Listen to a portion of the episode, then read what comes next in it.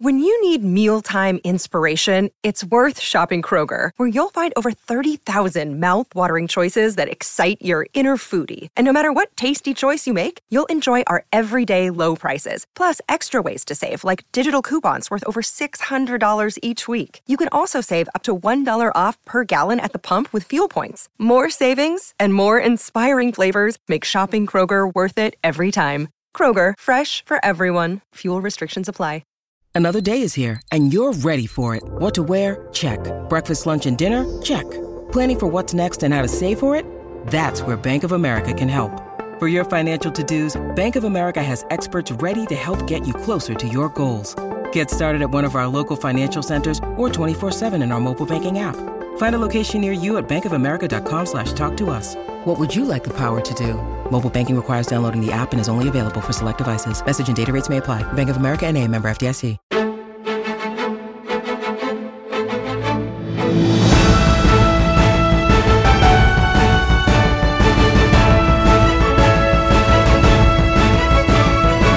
Welcome back to another episode of Friends from Work, a podcast about all things in the Marvel Cinematic Universe. And it's hosted by me, Kyle Sconawill, and my friend, Robbie Earl. Earlier this week on social media at the FFW podcast, we put out a poll asking you guys which movie should we talk about? X Men Days of Future Past or X2? And to my delight, X Men Days of Future Past won that competition. So that's what we'll be talking about today. Before I dive in, Robbie, I wanted to ask you how you're doing, but also just tell you that I missed the MCU and let's give a little update on kind of where we stand right now. Yeah, it's funny because I think we were talking a week or two ago. Uh, how I'm doing is also tied to me missing the MCU because uh, I know. I can only go back and, and rewatch these movies so many ways. But I did. Uh, I think you and I both recently watched Endgame. Yeah. I was going to say, let me spin this positively then. I finally finished my rewatch with my parents. So, for those of you that have been following us on Instagram, I've posted some stories about my dad's reaction to some of these movies. And I'm happy to report that A, I finished the whole rewatch again, and it's so good. I had so much fun. I think I almost have as much fun when I'm watching it vicariously through someone who's never seen it as the, I did the first time. Like it still comes back to life for me. I'm engaged Oh, yeah. because he's never seen it. I have the same Um, thing. And I'm and I'm happy to report that he loved the last two. I think Infinity War was shocking to him, which makes me so happy. Did you? and the jokes really landed in Infinity War for him. oh, nice. he, okay. he thinks the Guardians are really funny, um, but also got the seriousness of the moment. And I think he liked Thanos and then was shocked by the ending. And then I think my mom and dad both loved Endgame even more. okay, that's what I was going to ask. Is is if you thought they had a preference? My mom connected more with Endgame because of the emotional side of things and like the drama a little bit. Right. whereas like she doesn't connect as much to the fighting. Uh, but my dad, I think, just loved not knowing what was going to happen. I think he went all this time not knowing anything about the movie, Yeah. and so I think they were truly shocked when they cut Thanos' head off in the first thirty minutes because he was like he really thought that's what the movie was going to be about. I think right. gosh, it was just so much fun. And then the ending, um, just when they finally all come out of the portals, it, it hit him. I think it, I think it worked. Yeah. It worked. So I tweeted the Russo brothers, good work.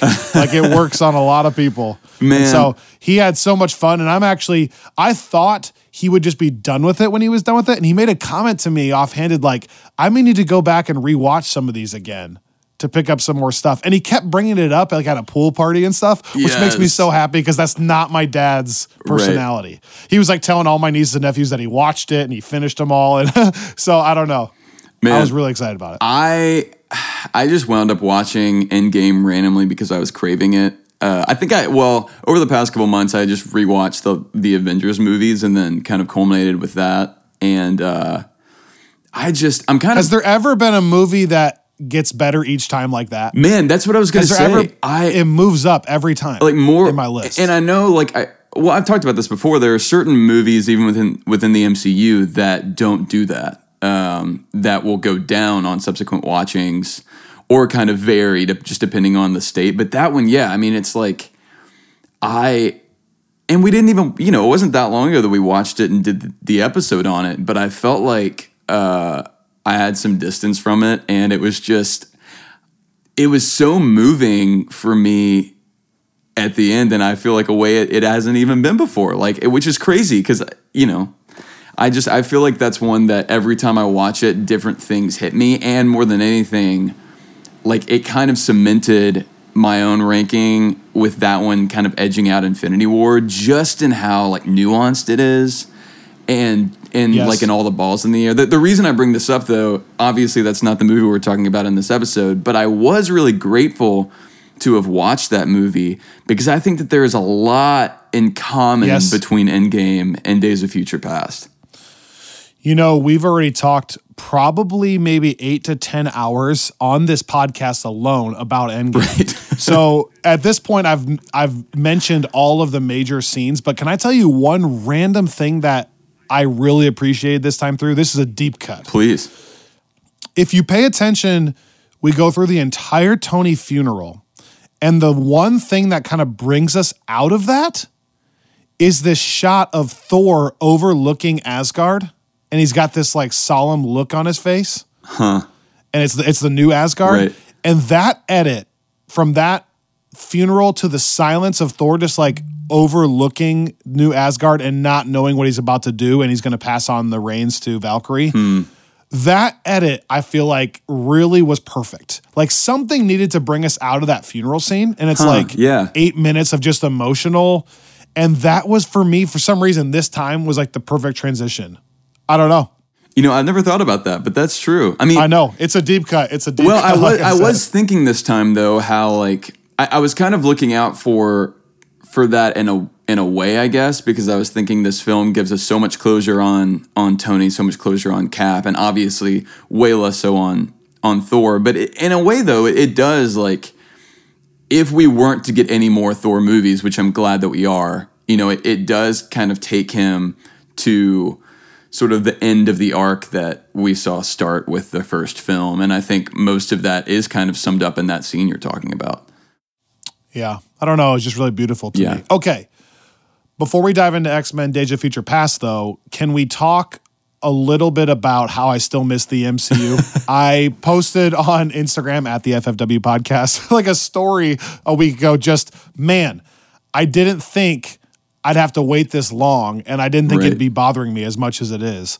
I'm still anxiously hesitant slash nervous slash excited about what direction they go because after watching Endgame again, I'm realizing, man, they could go so many different directions with this, and I really hope they get it right. And I do trust Kevin, Right. but I just miss it. And the news of Falcon and Winter Soldier being pushed back a little bit, and I think WandaVision being pushed back a little mm-hmm. bit is a bummer. I really hope that Black Widow still stands in November. I'm fascinated to see what they do with that movie. Right. Do they put it out in the theaters? Do they wait to put it out? Do they stream it only? That's a bold choice. Yeah. I don't know.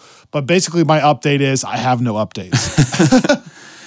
It it's hard because I just feel like nothing, no dates are firm right now. Um, at least, I mean, the, the Disney Plus shows, I would hope, should not be delayed indefinitely, right? Like, if anything, I feel like No. this is a great time to be kind of yeah, get them out. Yeah, to- to You'll have the biggest viewership ever. Right. Uh, the yeah, I I am also really curious to see what happens with Black Widow and and Tenet. You know, to kind of touch on our last episode, I feel like what Nolan decides, or what WB rather decides to do with um, Okay. Tenet, I think will say a lot. Well, then I'm going to update you. As Oh, of update now, Tenet is coming out in early September internationally, Hmm. and then like a couple weeks delayed in the United States. That's what they've said. Oh, that was okay. the news. Yeah. Okay. Well, so that's nice. we'll see if it stands. But yeah. Right, because last I saw, it was delayed indefinitely. Yeah, I read these articles that a ton of the studios and the theaters are basically playing chicken and the egg. Like someone has to just decide and go first. Like, are we going to open theaters Hmm. and then they'll give you the movies, or are you going to just give us the movies and then we'll open theaters at sixty percent capacity or whatever? Right. But someone's going to have to just go first. So that will be really interesting to see. Man, And there's obviously a lot of money at stake. Okay, that's our update on the MCU. Give us an intro to Days of Future Past. I'm excited to talk about this, and I got a lot of big picture topics that's going to lead me to. So you go first. Okay, perfect. Uh, well, this film was released in 2014. So, for those keeping score, this was the same year that Guardians and Winter Soldier came out. So, good year for superhero films. Um, directed by Bryan Singer, stars Hugh Jackman, James McAvoy, Michael Fassbender, Jennifer Lawrence, uh, Peter Dinklage here as as the connector between the two universes. Um, Nicholas Hoult, Yes. Patrick Stewart, and uh, of course Ian McKellen. And I mean this this movie is, I think, very much um, like I was saying earlier, kind of the the end game of the X Men universe. At least at that point, it's very much the culmination of what they were doing. Um, you know, almost or I guess 15 years sort of uh, prior up until then. And so it was really interesting for me to watch kind of in that headspace, having watched Endgame recently. Um, but I this is this is an episode that I'm really excited about because we have not talked about this movie literally at all. So I can't wait to hear what Literally your at thoughts are. like not even a text, not even anything. No. So Like, I like uh, ever. Like ever. Not even just Oh, when that's we- true, yeah, Not yeah. just when we rewatch it, but like ever. Right, like like Spider Verse and Dark Knight, I knew where you stood because we've talked about them at least in passing before. But I, yeah, this one is is totally new. So hit me with with uh, your reaction. Well, I want to talk about big picture, the X Men working their way into the MCU. We could do that first, or we could table it. I also want to talk about this. So funny you brought up. I literally wrote down Endgame and Inception for, with Inception's case, like an inspiration for this movie. And Endgame, just anytime they're dealing with this time travel stuff, it's there's a lot of similarities here. Right. So we could talk about that. And then I also want to talk about just a few scenes of the actual movie. Now, here's the thing I really loved this movie. I was struck by. I thought, okay, this movie's so much better to me than some of the other X Men movies that hmm. this must have been a different director. So I Googled it. It's not. Right. And that just makes me think how in the world can these be so hit or miss? Like if you've seen Apocalypse, I feel like it's a terrible movie Yeah. how can they be so hit or miss when really it made me appreciate the MCU in general is not that hit or miss. Does that make sense? Like there are some misses in the MCU, but for the vast majority of the movies, it's a lesser degree of miss. Yeah. And yeah. some of the X-Men movies are so bad. This one to me is really good. So is that what you were thinking I was going to say or not? I I mean yeah, yes and no. Like I I would agree in that I tend to think actually that oh, you don't like this movie. I think okay, I I think that oh my goodness, I have chills. I'm shocked. okay, first off well, Let's I'm- come back to the X Men and the MCU after we talk about the movie a little bit. I think. Okay, okay. Um, that's fair. So he- here's the thing uh, since you're bringing up the MCU, this is my hot take. Oh I'm- my gosh. I'm tempted to say, and this is me, I'm talking about X Men movies proper here sort of like we were saying on Instagram. I don't necessarily want to bring in like Deadpool and, and Logan and stuff into this. Um, but in terms of the movies that have X Men in the title, I kind of think that that the worst MCU films are as good as the best X Men films. oh, dude. Okay, dude. Hold on. Hold on. Hold on. Okay. And and look, I know That's I'm gonna. not- those that's are not fighting right. words. That's not Those true. are fighting Yeah, words. that's- But listen, I. So several of these are like on HBO right now. So I I've kind of been watching them uh, randomly in the background over the past few weeks. Um, and I I haven't Oh watched X two actually, although I I want to because that still stands out as one of my favorites. Okay. But okay. like, I went back and watched X Men First Class, which is seen as one of the best X Men movies. Um, watched Days of Future Past, which is also seen as maybe the best X Men movie. And I just Okay. Okay. okay. look, look. The This is not where I thought we were going to start. Okay, and I'm and- loving this. and I- am going to defend X Men for all the X Men listeners. which I love because this is a such a role reversal for us normally, but yes. I I just like I was struck by I feel like these movies occupy some kind of middle ground between a lot of the the you know like something like Justice League or Aquaman that I I don't think are good at all. And the MCU which I just think are generally like even the movies that you and I have have kind of liked less that are at the bottom of our rankings I still think hit a certain level of quality when it comes to like the acting and the writing that like I just watching these films there are a lot of cheesy moments to me there are a lot of of kind of like awkward moments to me Wow. and I just like I enjoyed it, right? And I think part of that, like I, I love Hugh Jackman, and I really love Hugh Jackman's Wolverine. Um, I love Patrick Stewart's Xavier and, and Ian McKellen's Magneto, and I especially love Michael Fassbender in these movies. I think he's for sure the best of kind of the the past X Men cast. Okay, hold on. You're you're going so many different directions here. I'm not going to be able to respond to all this. okay, okay, okay. I First of all, in comparison, I don't know that I would agree with that. I, like, there are more cheesy moments to me in like Thor one than there are in this movie. To me, not even not even really close. I got to be careful because I love, but I also want to say the MCU is obviously better. I to me Right. as well. I agree Right. with that too. But man, so you don't like James McAvoy's performance here? Man, I used to, and I'm not. I was not feeling it this time. It felt a little forced. It felt a little over dramatic. Like I think, or melodramatic is maybe the the right word there. Where I just like I, it's hard to like. Man, I, I kind of disagree. I just I kind of watched it saying to myself, I said to my wife, James McAvoy is a good actor. I Uh, I Yeah. don't know how if the moments just miss. I guess they miss. There's a couple things that are overacted. There's a couple cheesy lines. I have never, ever, ever. You may know this about me. I never have liked Jennifer Lawrence. I don't get the hype.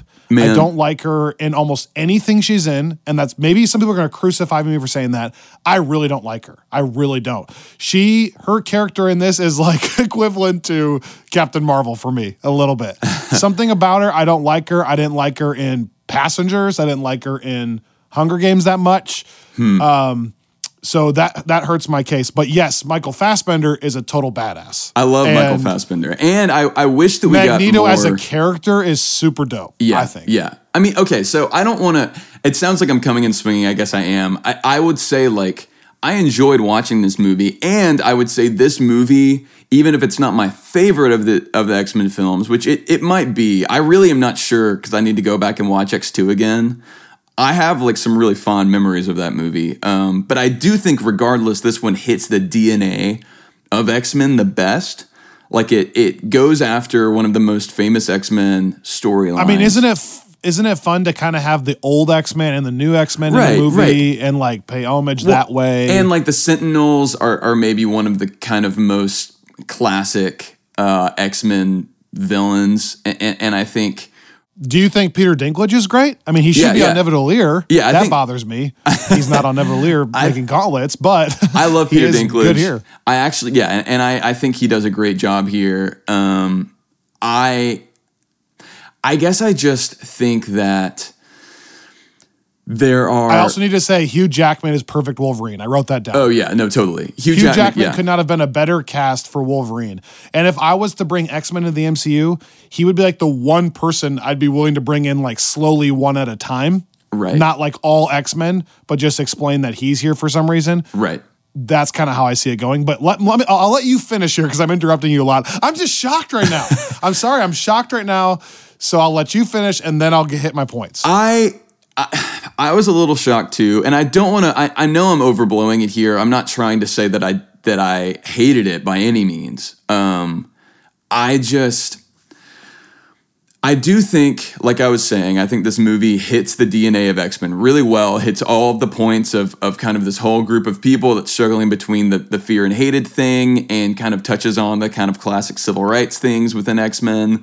And I think it does that maybe better than any of the other films. Um, and and I think also shows how X Men is different from the MCU, right? Like how how different having a whole race of mutants is from having like you know 12 superpowered avengers or, or, or however you want to look at it. Um, but I just think that that the execution here is is in a lot of ways from like the the choreography to the acting to the writing just a, a notch down to me even even from some of the stuff that we get in in like Thor or Thor 2 to me. Like, no, I mean, I'm not saying like I, I, that's maybe a hard point to make because they're just so different. Like I like I do love Hugh Jackman's Wolverine. I do love Fassbender's Magneto. So it's like those things anchor me. But I'm with you in that like I think one of the strangest calls in general in the X-Men franchise has been casting Jennifer Lawrence, who at the time was a massive, massive movie star. Not that she's not now, but she was kind of like the it actor at, at that point. And to make Mystique sort of like at the core of the of the Yeah, like the entire film. Eh, well, and like First Class as well, and Days of Future Past, and then she stays on through the ones that have come out since then.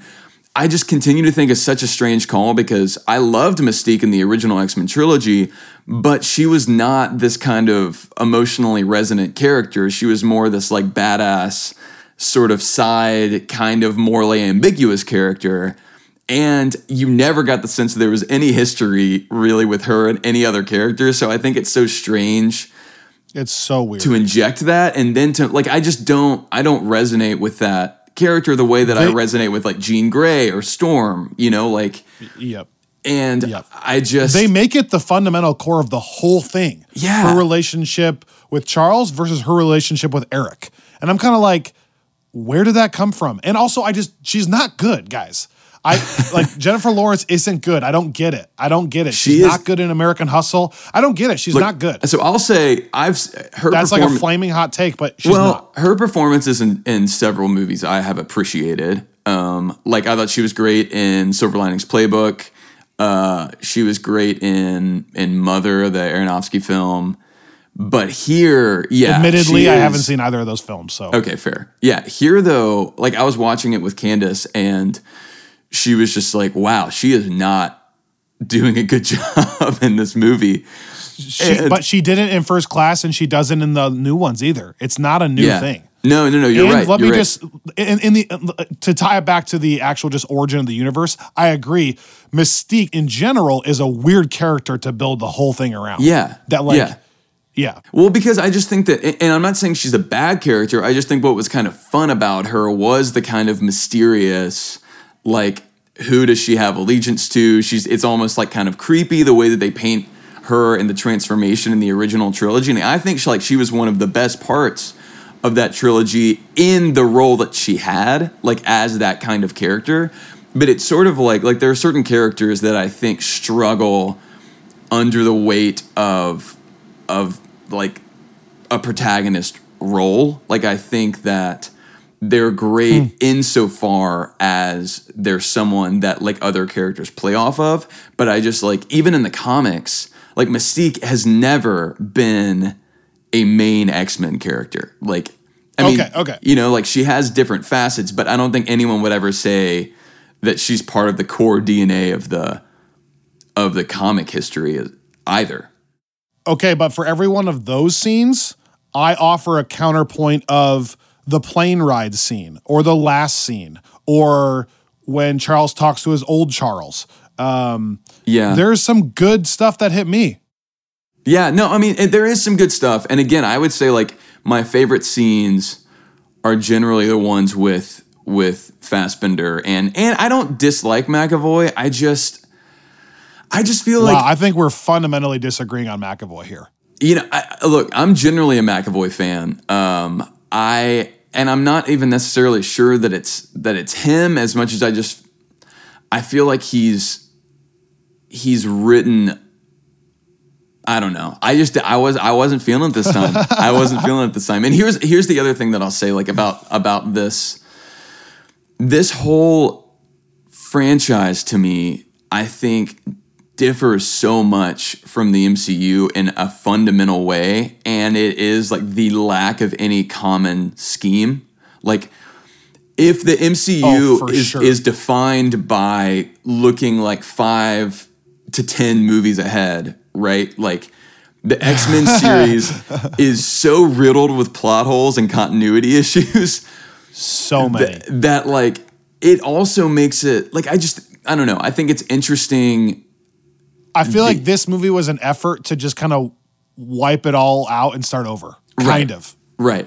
Right. And so here's what I'll say there, and then I'll I'll like let you talk for a second because I know I'm rambling here. But I But then Apocalypse comes out and it's That's what I was gonna So say. That's what I was gonna they say. They didn't run with it. like Yeah. th- it's like if you if you told me like the thing that I really respect about Days of Future Past um, is that the continuity was so fragmented up until that point because they kept releasing bad movies and then kind of trying to pretend that they never happened.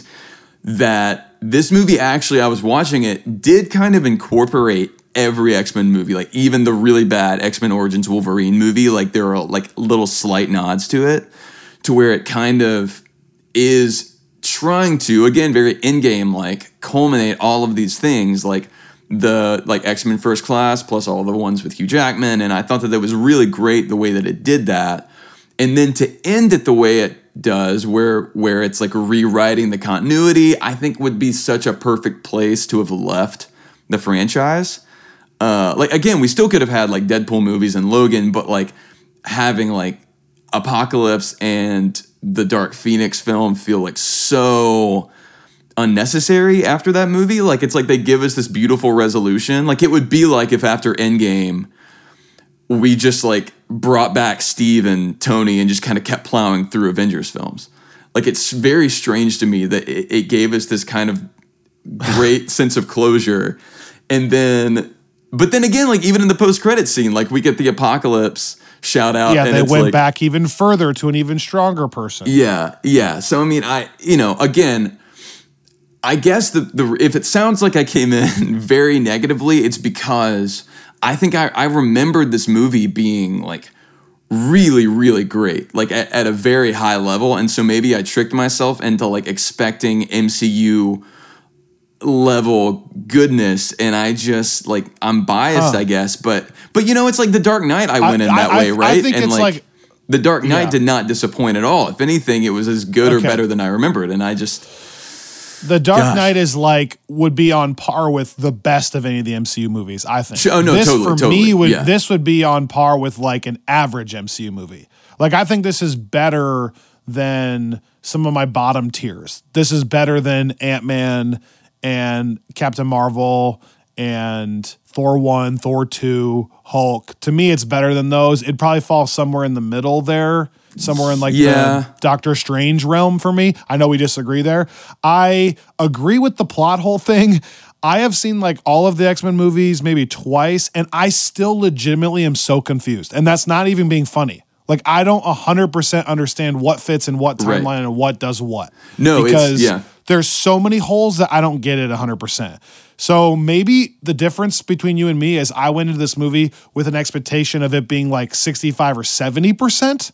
And I left feeling like it's 80%. And Right. you went in were thinking it's 90% and fell down to 75. So it felt like a huge I whatever. think that's, I think that's right. I think that's right. I, I mean, I, I, I definitely think this is better than like the Incredible Hulk. Um, but I also liked First Class, and it seems like you didn't that much, and I haven't seen it in a while, but I, I really liked rebooting those characters with McAvoy and Fassbender in particular. And I I really enjoyed that relationship. I liked seeing Eric's tortured past in first class. Um, to give a little bit of explanation for for his anger and why he has the views he has. Right. So I I liked First Class and I thought this movie was even better. Sounds like maybe we differ there too. But in general, I've liked the rebooting nature because there were so many holes. But I am with you that if I tried to actually plot it on paper, it wouldn't make any sense. I wouldn't have any idea what's going on. and that's you know like that. I, I think that Which is another reason why I'm hesitant to work any of these characters into the MCU. Right. Because you're bringing a really broken franchise into something that's really not broken. yeah, On top of that, we've said this before in a podcast. I think you told me this, and I can't get it out of my head. Fundamentally, the MCU and the Avengers don't really work with a mutant gene. yeah, To me, if you introduce a mutant gene where there's not just like five mutants or 10, but there's millions, right. it instantly makes the Avengers kind of pointless or meaningless or worthless. Like if you can just be born with this anyways, Right. then why do you need the Avengers protecting?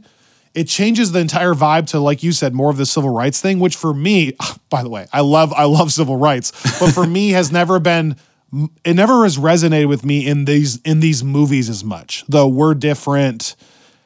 I don't know. I just that's Right. not my favorite plot Well, line. I think- all. yeah, I and mean- I don't know that it works fundamentally with the Avengers, so I don't want it. Yeah. I thought about this so much last night. I don't want it. Like Yeah. I, I'm like I, I'm adamantly against it, not just neutral. The only thing I can think of, and I've heard this theory that maybe I could get on board with, maybe, is that the snap in the MCU created like a rift which caused the mutant gene. And the only hmm. reason I say I can maybe get on board with that is because if they bring them in slowly and individually, they say like the snap created like a mutant gene in just Wolverine. Okay. Yeah. Okay, great. If if the snap just created a mutant gene in a few people and you want to bring them in slowly, like you bring in a couple select characters like Storm, okay, Right. I can get on board with that. My last problem with it though is like if you bring in millions of mutants, there's so many different powers you have to come up with. And all of my power level stuff just goes in the crapper. Just absolutely goes in the crapper. Because now you have not just like one super powered person like Thor, or maybe even three like Wanda and Captain Marvel. Okay. I have to maybe wrestle with the three of them. You're now bringing in like a hundred thousand characters that might be overpowered, might be more powerful than Thor. And that bothers me. Right. Yeah. So like now all of a sudden the levels are so thrown off that I'm just watching like a comic mess. That's my fear. Yeah, no, I think that I have the same. I think we're on the same page there because I, even even in the comics, I feel like it's always been difficult to merge those worlds, and and obviously, I mean, Stan Lee and Jack Kirby created the Avengers and the X Men, so it's like they come from the same source. But I think that the I think either one works better in their own universe, and that's why whenever you do have those these like Avengers versus X Men events or, or any kind of commingling, it always just it, it never rings true to me because I'm like, one, what you were saying, if there's a whole race of people that and that sometimes are like by far the most powerful, like some of the X Men comics are so are so like over the top um, that it makes someone like Captain America like look Yes. totally unnecessary. But also, I think that's why I'd be more okay with somebody like like Wolverine individually, Right, Because right. it's not that overpowered, Which or that's- a few select characters. and that's a yes. character that has actually been like incorporated into the Avengers in the comics at points because that character works pretty well because I actually, he's pretty I actually grounded. Knew that, Robbie. Oh, I actually knew that. Man. Yeah, I actually knew that one thing about comics. How did you I know always that? say I don't know anything, but I don't know. I just I think I remember seeing the classic Wolverine comic with like an A somewhere, like an Avengers thing. I don't know. I feel like I've just known that. Maybe Hmm. Man. from a TV show. I don't know, but I knew that one. wow, this is a big moment for us.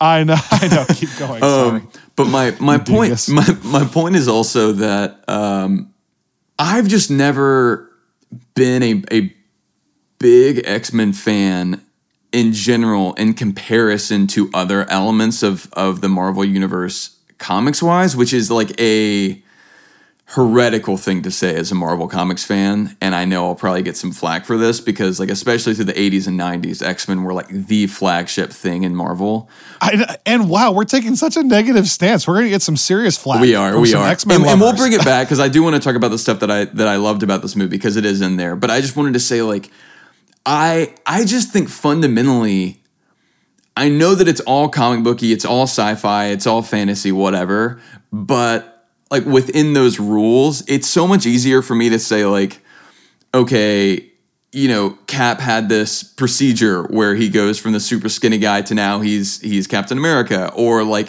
Tony can make the suit, or even like Thor being this kind of alien godlike being. Like I can go there the way they set out the rules. But the idea that something in someone's DNA makes them be able to like turn their body into ice is just a hard thing for me. Like the fact that everyone's gene, like that every mutant has such a like crazy different and like out there power is just a little harder for me to stomach. And I know that that's kind of ri- a ridiculous line in the sand for me to draw. Does that make sense? I I always laugh too when they're like going over all these badass mutants, and it's like, and then there's the frog guy, and I'm like, oh, that sucks for him. All he got was a long tongue that can grab guns and hit people with guns. It's tough sledding. Like- um, no, this is my favorite version of Robbie because the Robbie who argues for the MCU being different than all just comic book things to the person that would just say, oh, it's a comic book movie is my favorite version of Robbie. That's because and maybe that's my favorite thing about this podcast. We're looking past just the fact that obviously like Iron Man's not real or the Hulk isn't real. Right. We're looking past that and saying, okay, if it was real, what does this mean or what is this or how does this work? And I love that you can differentiate between the two. Like you can look at X-Men and say some people would just say it's another comic movie, it's another Marvel movie. Oh, it's the same thing as all of them. And, we look at it and go, "No, here's where it's actually different." And you're right. Captain America, like a super serum, that makes a little bit of sense to me. I can get my mind around that. It's tough for me to remember Frog Guy though in this and just be like, yeah, like I I just if if they were like for instance, if every mutant were were like Beast um or even like Mystique, like I can kind of make that work, you know, where it's just this like genetic anomaly where you're you're essentially a human but with these kind of different qualities, but it's just it's hard for me to get to like oh, like I was how born about the with girl the that only makes people throw up? Right? Did you see that? I did see that. I mean, I guess so. In, in general, I'm with I'm with you in that. Um, I would be fine, right? Like if if if Marvel wanted to down the road reboot X Men um, in a similar way to what First Class was, but even then, what's interesting is we've already gotten all of the kind of landmark well, that's not true. A lot of the landmark X Men stories as films, and a lot of those, even and the Phoenix thing has been tried twice and failed both times. So part of me Oh, is those- like, yeah. gosh, like I don't know. Maybe I don't. It's hard to take such a money making set of characters and just ignore them, and I get that. But I am with you in that I think the thing that that actually bothers me the most about the comic world is the proliferation of superpowered characters. Like there's always this need to keep adding and keep adding and keep adding. And every time you add more, yeah, it makes the ones you have feel less important. And But for some reason, some people are obsessed with that. Not just the moneymakers, but some fans are like, "Yeah, I want to see this character. I want to see this." I'm like, "Why do we want hundreds of characters?" Right. I'm it, like, that's not how you write a story. Well, because it, it goes back to what we were saying in um, Into the Spider Verse, where like, and, and even The Dark Knight in a way, like, there's something about the fact that in those movies, those are the only heroes available that like really raises the stakes. Where it's like, if Well, you and think about like the scene in Far From Home on a practical level when Spider-Man says, "I want to go to school." Like, can you call Doctor Strange? Can Right. you call Captain Marvel? He can actually go through and list people to call, and then he runs out of a list. Right. Imagine if there was millions of mutants. Right. What's the point of it then? Yeah, I mean, uh, and and so I agree. I think that like the X Men, the X Men concept works within its own thing, but I think if you try to merge, it it can hurt both of them. But I mean, That's a good. That's a good word. They both work on their own. I just don't need to see them together. To tie this back to some positive things, though, Yeah, what's yeah, yeah. interesting is everything you just said is how I feel about X Men. I've always felt about X Men. Hmm. I've never, I haven't even seen the new Phoenix movie because I totally don't get into it. Okay, I- that's how I feel about X Men. But this movie was different for me. That's where we Hmm. differ. Like this movie is fun and good, and I really enjoyed watching it multiple times during the film. Last night I said, "This is a really good movie" to my wife. Hmm. So I think I just buy the performances more than you do across the board, and I think the plot is kind of fun, bringing them together. Yeah. uh, the old and the new, and the little like twists in that are kind of fun. One last plot hole question that just I can't get over, and then and then I want to talk about the positive. Okay. Yeah, yeah. I just laughed to myself. The very crux of the movie, right, is that if Jennifer Lawrence, if Mystique shoots Trask, that will only validate people's opinions of they need these sentinels. That's the entire thing they're trying to operate on. Uh-huh. To me, what's so funny is if everybody just saw what Magneto did, they would still need the Sentinels. Oh no, totally. People would still vote for making the Sentinels if that's the reason they were not going to vote for it. Right. They kind of say like, "Well, look, you just saved all these people. That's why they won't want the Sentinels." She's holding a gun to the president. right. And That's they, they would still make the Sentinels. It makes no sense And- to me. and she Erik saved- just flew in with an entire baseball stadium and took over the Sentinels and killed everyone. And now we're left to believe, oh, because she didn't pull the trigger, they're not going to go through with any of this. and she and yeah, I mean she saves the president from another mutant, right? Like so it's not like it's it's like she's saving them from a human threat, really. I mean, you can argue Then she shoots the other mutant. So if anything, people are going to think these mutants are just crazy. They're fighting each other. Like they're not going to think, oh, this is a really peaceful thing. Let's not do this. Now, I think someone's going to push back online on social media at the FFW podcast, and they're going to say, they're going to say, well, well, they're going to blame it on Trask Sentinels going crazy. But all he would have to do is prove that Magneto took him over right. and then say this is the reason we need him more. So that the ending of that, how it goes down, is so funny to me, plot hole wise. I okay, my my last plot hole question, which is not specifically Days of Future Past, but it kind of is. Um, so the last like within the different timelines, right? Like this movie follows First Class for the past X Men, and it follows X Men Three in terms of the last time we saw uh, like Ian McKellen and uh, Patrick Stewart's characters, and here's the, in in the last stand professor x dies like he dies and gets ripped apart and they have a funeral for him and I, I don't get I don't get that stuff. and then he's There's just probably some crazy explanation someone wants to make. yeah It's just not well done.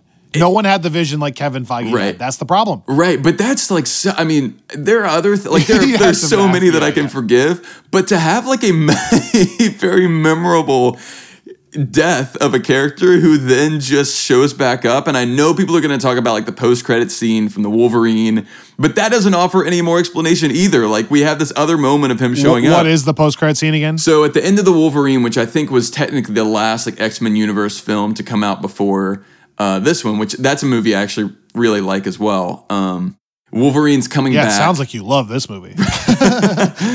Wolverine's coming. Well, yeah. Anyway, Wolverine's coming back from uh, like I think he was in Japan, and he's like coming in through the airport, and suddenly everyone freezes, and he like sees Charles and Erik walking towards him, and he has this moment of like, "Whoa, Charles! Like I thought you were dead," and then it like goes to black.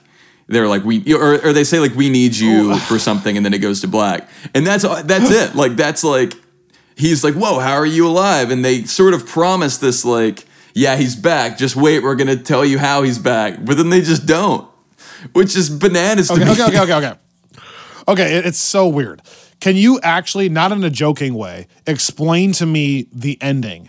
So I think what's funny about this versus Endgame, right, is that Endgame kind of takes the time travel thing and says you can't change basic basically you can't change stuff. Right, Right? right. So they take the stones out, they use them in their own timeline, they put them back, and they don't try to change what goes on with like, for example, Gamora, right? Right, But with this movie, it's the total opposite, right? Basically, we can go back, we can change it, and then if we change it, it wipes out the the future or the present we're watching, right? They literally disappear, aka the Sentinels never happened, Right. The war never happens, right? Now there's no right or wrong because we don't know time travel, so we don't know how it works. but this is this is much But- more like the kind of Back to the Future style time travel.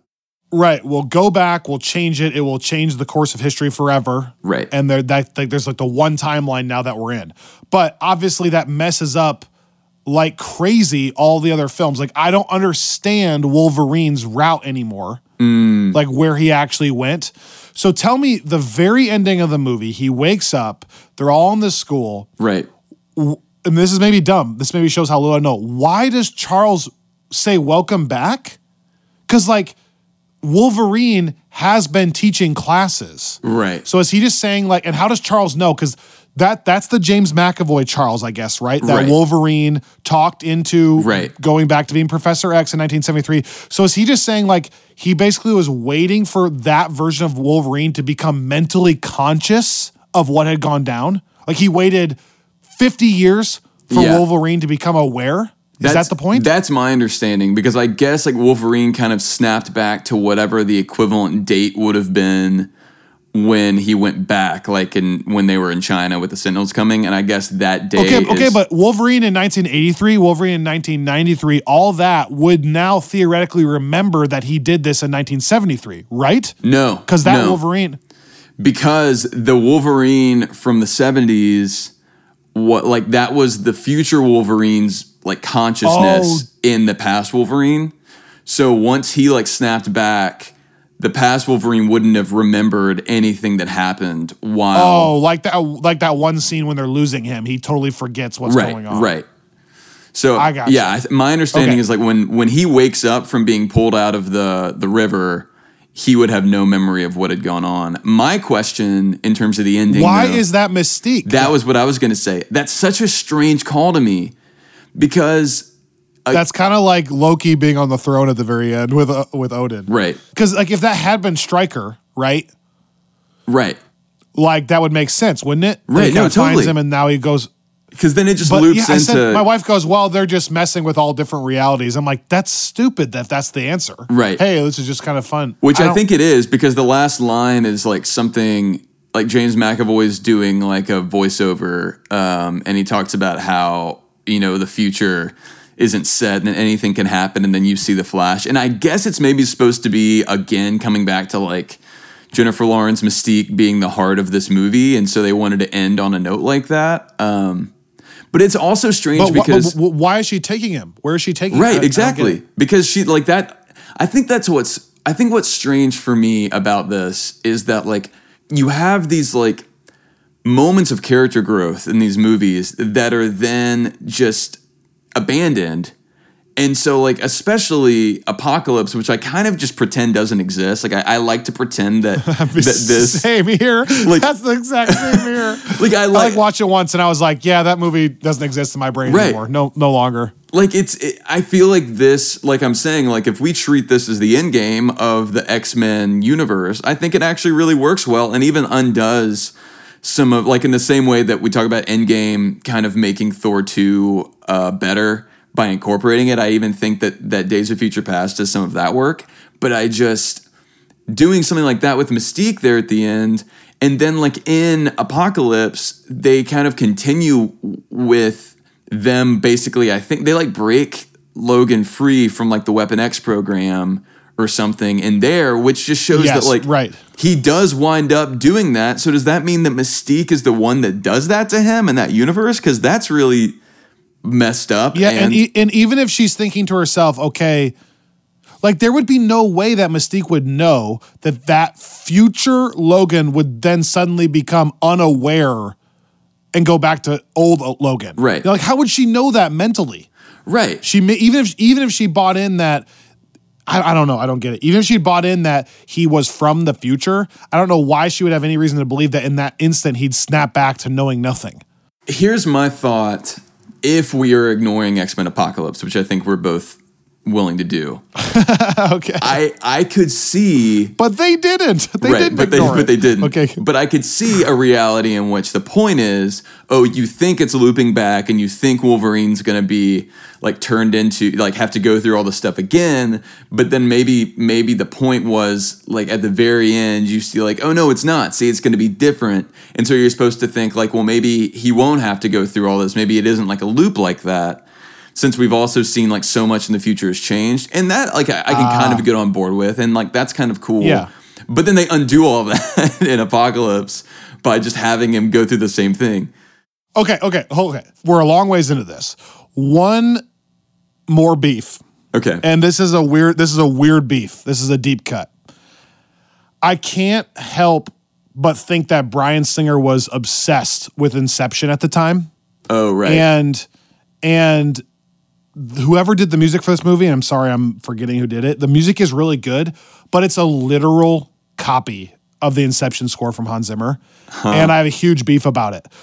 like the very last scene when when Logan's waking up, he's like waking up and looking around in slow motion. He's wide eyed because he's so shocked. He's, he's like just putting together what happened.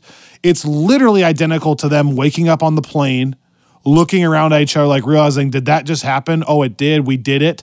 And the exact same score. Boo, no, no, no, no. Those chords. do, no. It's the exact same chord progression. The first two chords are just a piano. You can't do just a piano with those two chords and not be copying it. You just can't. and so to me, it's crazy. Go back and listen to it. You That's think I'm funny. crazy. No, I, yeah, I need to go listen to it. I didn't think about that, the Inception connection. And then the the main um, theme for Erik, which is awesome, Uh-huh. is like those same blasting horns. Brrr, brrr, and it's a Uh-huh. cool theme. But I'm just like, the guy who made this soundtrack must have been listening to Inception on repeat. Maybe, well, yeah, maybe Singer was just telling everyone to channel as much Inception as they could. and it's not near the movie Inception is obviously. Right, But I just I couldn't I can't get over how the main emotional theme is the same first two chords, almost four chords in a row identical with just the piano and like the same tempo. Anyways, that's a little beef. But I, still like it because obviously it works. Right, Those right. chords do elicit an emotion. That's why Hans Zimmer did it right. you know, of like reflection, nostalgia, but also sadness and joy at the same time. It's genius in Inception. That's why they're using it. I get it. and I did so I did notice um on like a total different score note um I've I've caught this a few times because I listened to the Black Panther uh score a, a good bit as we've talked about and uh Ludwig in the Black Panther score rips off of the main X-Men theme a little bit. Not in the main like Wakanda theme that we talk about, but like it's it's during like the final battle of, of Wakanda and Black Panther. He puts in this like dun and lana bum lana thing. And uh I don't know I'm if- just going to choose to not believe you. I don't know if he did that on purpose. I, he couldn't have done it on purpose, but it's definitely. I'll point it out to you at some point. But just so in the same way that X Men ripped off of something, uh, Black Panther ripped off of X Men in a very minor way that no one but me has ever noticed. Probably. Okay, okay. As as far, yeah, I, I'm gonna choose to believe you didn't say that. Um, as far as the Erik versus Charles tension goes, and that being the core of the X Men, that Charles fundamentally believes that this relationship between humans and mutants can be repaired, Right. And they can work together to a greater good. And Erik fundamentally believes that they're always going to be at war, so we might as well have the mutants try to win. As far as that goes, I think it's really well done here. I feel the tension between the two of them. I, I, I see both sides.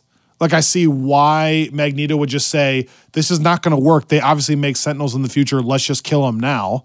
And I also see why Charles thinks they can still save it and that can be repaired. And they've always battled with that relationship going back to the original X Men. Right. Um, but I think it's really well done here. I think it's better done here than ever before I, I agree with you. because. I think you're tying in the future and the past. You can do that. So that's something I really enjoy about this movie. In general, also, I just had a lot of fun watching it. I think I was able to put those plot holes aside. And there's a lot of fun things for me. Like I said, I like McAvoy's performance. I like Fassbender's performance. I like a lot of the side characters' performance. Um, I like Trask in his role. yeah. How Um, do you feel about Nicholas Hoult as uh, Hank McCoy? He's okay. That, that's about where I am. I think. Uh, I Yeah, I don't think I left the movie feeling like he killed it, but I also don't feel like he mailed it in. I no, I so I'll say I'm actually a much bigger fan of him uh like as the non-beast version of Beast, if that makes sense. Like Yeah, I do like that. the way that they made him, whether that's to the degree that's makeup slash CGI, um, I don't love that. That's another thing that kind of pulled me out. Like I feel like the the I just didn't I didn't love okay, the what Beast did you really enjoy? Okay, okay. what okay. did you really enjoy? Um, I love. yeah, yeah, yeah. No, I I do. I'm with you. I I do really love the Erik and Charles uh, relationship there, and I do like James McAvoy in general. I guess I just I think part of it really No, no, no. Stay. No, no, no, no. Tell me what you do enjoy. I'm not gonna let you keep saying. no, my, my my point there was just saying I think that like Endgame, having watched that recently, I, I like really enjoy how nuanced some of those performances are. Like like even Thor's depression and the way he he performs that versus I think the way that it's set up here. Let me do something good. Let me do right something. like, those it's just nuances. yeah, I, but and- but that's not to like I, I don't mean that to to so much take away from this like because I can't I can't view this solely as a comparison. So I mean, I, I do like also, Also, also, also, also, also, also, also, also, just compare that in your mind to like when everyone gets dusted and Captain America just says, "Oh God," right? Like that performance is more powerful than it's so much pain. That's what I'm saying. It's that stuff. Yes. where it's like. I know, like, I know, but I still like it. I still like. I thought he did a good job. I think he did it is over job. the top sometimes. That's what I mean. But you're right. In comparison, moments. there, yeah, yeah, yeah like sure for the for the and, and maybe that's what I should say. For the most part, I don't think that that's the case. I think there are just a few moments, like the one where he's like, he's like, "You poor poor man," where it's like, ah, I don't know. Yeah, yeah, yeah. But there's also the moments where like he's rubbing his legs in the plane, and uh, Wolverine says, "Are you okay?" He says, "Yeah, I'm getting there." And then he kind of just like looks out the window, Right. and I feel like that's the subtlety that I like. Yeah. It's in there. No, and, and I will say, like, I appreciate the fact that um, this is really the the one movie where we see Charles be kind of fallible. Um, like, I think normally Xavier is sort of seen as the as kind of Yeah, just good and benevolent and like doesn't really struggle with all that much. I mean, uh, which is not to like oh, see, I re- I really liked that. I like that he has the decision about get rid of his powers, Right. but he can walk. No, that's what I That's mean. a beautiful That's what I mean. gray area thing. Like, because and I he's think that- jaded. that's kind of fun for me. Right. I think that it's, and I think it even adds some in, some interesting layers to his relationship with Erik because I think what we've seen in the past, which is which is also interesting in a different way, is like Erik's come from such a tortured background. Charles was kind of brought up with like a silver spoon. And so it, that sort of plays into also their ideas of, of kind of how they view the world, whereas Erik views it as inherently dangerous and Right. and violent, and Charles views it as kind of inherently good and peaceful. And that's one of my favorite things about the movie is that Logan has to convince him and Erik during that time. Right. That's like my favorite plot point about that. no, totally. And and I do love the role reversal that Wolverine brings up when he says, you know, like you're the one that that got through to me, and I'm not able to do that for you, but you know, Right. Wolverine is not a teacher at all Right. or compassionate or any of that. I mean, so I, in terms of what I liked, like I, I do like McAvoy, Fassbender as those characters, um, and I just love Hugh Jackman in general. I've always loved his Wolverine. I think it's really fun. Yep. I think it's why it was the anchor, has been the anchor of the franchise, and I think the reason why I like this movie more than First Class is is to the extent that he gets kind of moved into that into the role of center stage more than like Mystique, who I just don't think is doing a, a bunch of great stuff here. But yeah, like I love, I I do love the way they do time travel here. Like I was thinking about it a lot. Like I, it's so different than Endgame, like you were saying. But I think that it really works and it's really fun. Um, and I, I think I think it's an easier way to do time travel. Like it's easier for our human minds to get around for this. sure. Like because if you just think of like, okay, if I go back and I just wipe out the new, like you know what I'm saying, Right, right. The the future. I don't even know how to say it because it's hard to say, but it's easier to just think you can go back, change it, and that's easier than thinking about like branch realities Right. or what if Captain America is living in a world where technically there's two Captain Americas at the moment. Right. You know, all that stuff makes it more complicated. and and again there are like there are some things that i i feel like were this a, a world that kevin feige was was living in there are some steps that would have been explained a bit better because i just feel like he feels like now he kind of owes that to the audience um, and in a way that maybe like singer and whoever was was in charge at fox here didn't like with like the thing is with like Kitty, who we've only seen in, in X Men: The Last Stand, have the ability to like walk through walls. Like, there's really no explanation of why she can now send consciousness back in time. Um, Yes. like it doesn't feel like those two skills are related. Speaking of the uh, Inception connection there. oh, let's get true. Ellen yeah, Page yeah, into it. yeah. Um, but you know, once like if you're again like once you're just kind of willing to buy whatever they they give you, I do think it's it's fun and even like the her having to kind of do that after he's he's like slashed her with his claws. Uh, also, I, I think that the like him not having metal on his claws in the past is kind of a cool thing, um, just to show how again like it's it's still kind of working within the continuity they had set up, even though that continuity is a little scrambled. But I oh wait, one thing I wanted to talk to you about that I know is kind of a, a debate to some degree. How, how do you feel about the different? Uh, I mean, we had like within a year of each other two versions of Quicksilver, right? Um, we have Right. the, the Age of Ultron MCU version, and then we have this version, who I think goes on through the subsequent X Men films. Um, Okay, you want to hear a hot take? Yeah. Yes or no? yeah, give it to me. Um, I have not really enjoyed either character that much. Hmm. I don't feel like either one got it super right. Like when he dies in MCU version, I don't feel it like I should, unfortunately. Mm-hmm. And this version got a ton of praise because I think a ton of people thought it was fun to see how fast he is and and that like that funny like I mean think about how drawn out that scene is in the kitchen. right. Um, which is a cool purpose. scene. Which is a cool scene. And it's cool. It is cool, and the visual is really fun. Yeah. Anytime you do those visuals where one person's moving and nothing else is, is fun. And the and how he can just move them both. It it makes me a little bit believe like how would he ever get shot if it's that slow for him? Like how would he ever get caught doing anything if it's that slow? Right. And I don't know. I don't. I don't know. I don't know how to say. It. I didn't buy his attitude as much, and I just have never loved either character. Yeah. I, I tend to I Am I going to get crushed for saying that? No, I don't think so. I mean, it's such a fleeting. I I, I don't um. I get why Whedon killed the character off in Age of Ultron because I, I think he was doing that bait and switch that we've talked about, where he wanted you to think it was going to be Clint that died, but he still wanted to have the emotional resonance of of a death. But I think by by introduce anytime you introduce and kill a character in the same movie, it's just going to be difficult like in the context of like a 22 movie franchise right? Like it's going to be difficult for that character to make a huge mark.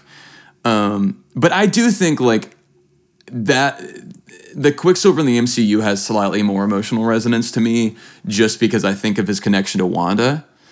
Um and even the, a bit of the relationship with clint. Whereas here i i think that it's I think part of it is that Wanda is not super settled into her role in Ultron. Mm. So I don't super buy their relationship because the entire extent that I know Quicksilver is just during Wanda's like before I would say she's like Wanda Wanda. Yeah, like yeah. Civil War Wanda and like Endgame Wanda is best acted Wanda. Right. And so I just don't feel the relationship that early on as much yet. No, I feel that. I I do think I think that I like the um the attitude of MCU Quicksilver a bit more. Like the one in Days of Future Past is a little too like young and goofy for me.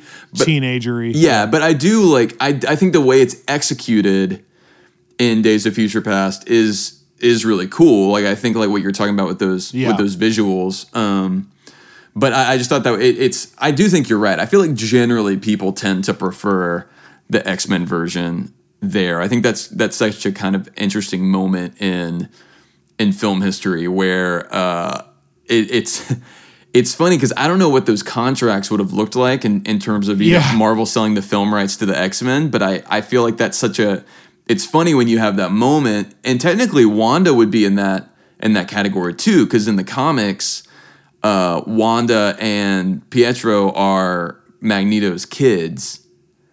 Um, Ugh. and The so- blurring of the lines gets me stressed out and I don't want to think about it. Right, but it, it is just interesting because it's like I guess as Marvel, if you're signing over the X Men but keeping the Avengers, but and they've technically also been members of the Avengers, you wind up with this uh, duplication. But I mean, I think both were were done reasonably reasonably well. But I just was uh, was curious to hear your thoughts there. last thing, I think I said this earlier, but Magneto's a badass. Yeah. And he gets some cool visuals.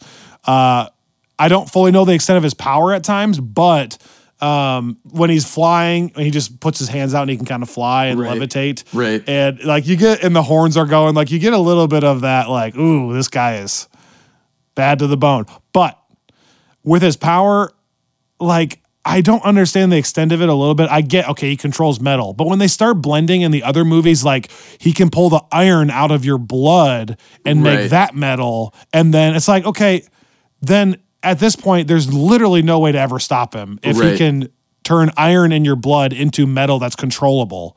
I I sit there and I think like it's a little bit the funny nature of like Wolverine charging him because I'm like. What would he ever be able to do? Right. Ever. If he can just make the iron in your blood. So, and I'm like, in first class, he's learning his power and he like struggles to move like a few small things. Then he finally learns to like turn the satellite dish. And that is a big moment. Right. But that's a pretty far cry from that to lifting an entire baseball stadium and flying with a baseball stadium. Right. I was thinking that too. Um, So like it's a really cool moment. It's dope how he does it. But I'm also like, man, this is if you're writing his powers on paper, it gets really confusing.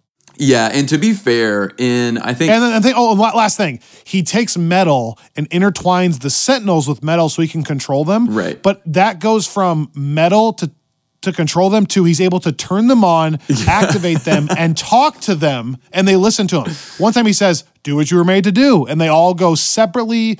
Like so, the metal, I guess, can now control the computer brain. I thought that Of it? and I just think that it's interesting that he was able to like he knew enough. Although I guess do we see him looking at the schematics for the Sentinels? Is that how he knows how to like get in and change their but still, metal does that. right, right? Yeah, I mean, I to to be fair to your iron And point, like my wife said when he's when he's like sewing the stitches on the back of his head, my wife's like, just because you can move metal doesn't mean you'd be able, you'd be able to see the back of your head that easily. okay, and there's a mirror there, but still, it's like, geez. that's true. Um, yeah, I mean, So it gets a little wonky, even though he's a great acted character and it's a dope character. Yeah. I a little bit start going like, what with some of this stuff? He's one of those characters that I do think is really fun, and and he's kind of been one of these uh, big villains that's also been the anti-hero in, in Marvel for a while. Uh, and in the comics, it's also kind of that thing where uh, on some levels, like I think he's gone so far into the comics as to like as to like reverse the poles of the earth. like it's so like, it, it's like and and that's the thing with like the X-Men is like some of these characters get like like they call them omega level mutants and it's like Jean Grey where they just are so powerful that they literally just control all of reality and at some point it just becomes like okay well I don't like what can what can anyone do in the face of this Yeah, yeah. but I will say that Okay, okay, in oh, oh, well, in one more X. I was going to say maybe- about the iron in his blood. to their credit, in X two when they do that, Mystique like injects like more iron into that security guard's blood so that Magneto is able to do that. Like I don't think he was able to do that beforehand, and that's like how they plan the escape. So I don't think he's always able to do that. I think that like she put so much in there that it allows him to Sure. pull it out of Okay, out of that's the fair. guy. See, I Maybe can the I can still anti-hero defend thing it. is I can one of- it. Yeah, yeah, yeah. Maybe the anti-hero thing is one of the reasons why I've always liked him. It's kind of like Killmonger in that way, where you don't really know if he's good or bad, and at times he is good, and at times he's bad. It kind of just if it aligns with his agenda or not. Right. But I've enjoyed that gray area with that character. And yes, the X-Men power level thing is off for me. That's one of the most beautiful things about the MCU, and I've talked about it so many times on this podcast. If you haven't listened to it, go back and listen to our other episodes. Uh, I'm giving a lot of self plugs here. You notice this? Um, I love it. but but but um like again by creating the infinity stones that's what grounds everything for me right. you said okay the infinity stones are the strongest things in the universe and so like Thanos controlling them is basically like controlling the universe, like aka reversing the poles, but it's because of the stones, and they start there and they work their way down. So you say like Thanos is an incredibly strong character, but he can be defeated by a weapon forged in the heart of a dying star, etc. But you like if you were charting it on paper, you could almost like see what they're trying to do with the power levels. Whereas with the X-Men, it's like I just can't, it's just all over the map because you don't have like a grounded thing like the stones or like a Thanos. And I've said this a million times. It's what a little bit makes me nervous about the MCU going forward. If they just try to make another character like Adam or something that's even stronger, I will start losing interest because it's coming, it's falling down with the X Men syndrome. Does that make sense? Well, yeah. But if they go like a political villain, like we've talked about, like Yeah. if they go Norman Osborn, if they go Sinister Six or Ground Level, awesome. I Yeah, love it. agreed. But let's like back off with like the pole reversing type thing, okay? Well, right. Well, and it's interesting because in the comics, um, they've had several like extinction level events for mutants, and I think that that's been creators realizing that it's gotten so unwieldy. I mean, because there have been periods where you have like five or six different X Men teams out there, and those are just the like superhero mutants. Those aren't just like the normal mutants that are Yep. living out there. And so you've had like at one point Wanda in the comic, we might have talked about this, like actually like alters reality so that like she basically eliminates the mutant gene in like 99.9% of of the population so that like there are only basically some of the core X-Men characters left and even some of them lose their powers and I think that like they've had a couple different moments like that where they try to rein it back in and then it gradually expands again and so yeah I just think that it would be I'm curious to to see Oh. what Kevin Feige is thinking about this because I, I think that he's well versed enough to know that these are Yeah. issues. Um, but Well, that kind of underscores a fundamental difference right there. Like a movie like Spider Man Homecoming cannot exist in the X Men universe Right. because you just can't have a ground level story like that or a villain like Vulture when guys are reversing Earth's poles. right, yeah. I mean, look, I I want to say, I know I came in hot. I know I came in hot, which uh, p- part Yeah. of me enjoys the opportunity to do because it's so rare that uh, I'm ever attacking a movie that we're talking about on here. I know. but I I do like I like this movie and again like I I I really like a lot of their performances. There there are some issues here for me that just like took me out of it and and I guess my biggest takeaway is what what you were kind of saying earlier about the difference between between this and the MCU stuff. Like I I have the same the same response with some of the Tobey Maguire Spider-Mans or the Andrew Garfield Spider-Mans or like to to a much greater extent like the Fantastic Four movies and the DC stuff like I To a just much greater extent. I to a much greater extent obviously uh, and there I mean there are levels but but my thing is just I like watched the Chris Evans Fantastic Four. It's the worst movie I've ever seen. Keep going. I, Keep going. I still haven't seen the 2015 one with uh, Michael B. Jordan, but my, my point is just I, yes, am, am a lifelong comics fan and I like superheroes in general, but that the reason this is an MCU podcast is not because we like superhero movies. yes. You know what I mean? That's what I'm saying. My favorite version of Robbie is defending the MCU versus all other comic movies. That's my favorite thing. I think that's a good that's a good word to end it on. Yeah, That's why yeah. we do a podcast in the MCU because it is better in a lot of ways than a lot of these other things. Yeah, it's just And there's and, a and there's people lump them together. Yeah. But it's not always lumpable. it's, well even even again to go back to the very beginning like the like this movie came out the same year that Winter Soldier and Guardians of the Galaxy came out.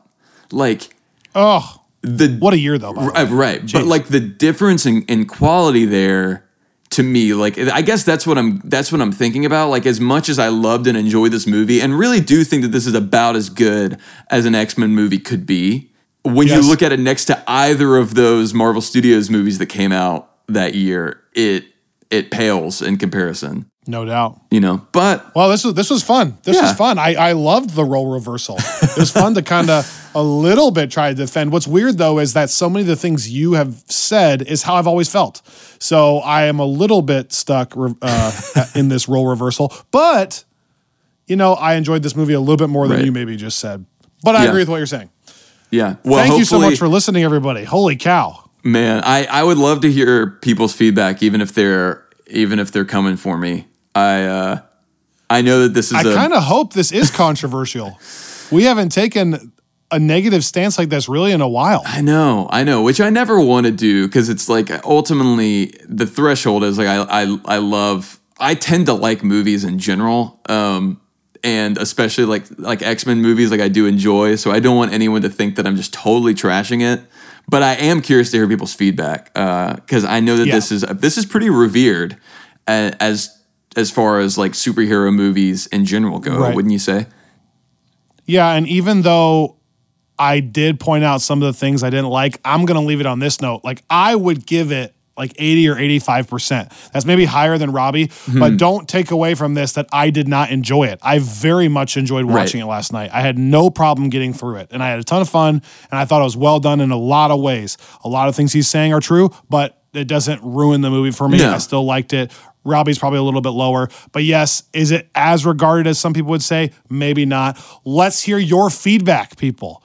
Social media, I've already plugged it a hundred times, but at the FFW podcast, we want to hear from you. Our website, the FFWpodcast.com, we want to hear from you there. But also, I'm going to put this out there again. Please rate and review and subscribe to our podcast. Uh, we have a lot of Apple Podcast listeners, even over Spotify. So if you listen on there, we would really appreciate you leaving us a five star review. Yes. Uh, and even if you want to do a lower star review, that's fine. like we said before, you know, we're kind of pressuring you into a five star, but you know, vote your conscience. but your we'd love to at least hear from you on there. Um, we've had so much fun doing this. We are going to be taking a tiny break in August. Not even a break, but maybe just a little bit less frequent content for Robbie and I. Yep. But then we are excited to get all in and rolling again in September, October, November, etc. Yep. And we'll be we'll be ready to go. Don't don't uh, you were about that. As soon as we have any kind of date on Falcon Winter Soldier, we we will get things rolling with Far From Home, which we still have to talk about to kick off our season two. Yep. So everyone be looking forward to that. We are for sure. And I think we might have a matchup or two left. Yes. Maybe something with Logan, maybe something with Deadpool, something, something Venom. I don't know. Yeah, We're yeah. gonna work in some other matchups. Yeah, there's some other stuff that I think if we if we have the time for would be fun to explore. We appreciate you guys listening and and kind of going through the summer series with us. It's been really fun for us to kind of delve outside of the MCU, though we are missing it. Um, so it'll be fun to kind of hang around here for a bit if we have to. No doubt. And as always, from the bottom of our hearts, thank you so much for listening. We love you all. This has been Friends from Work.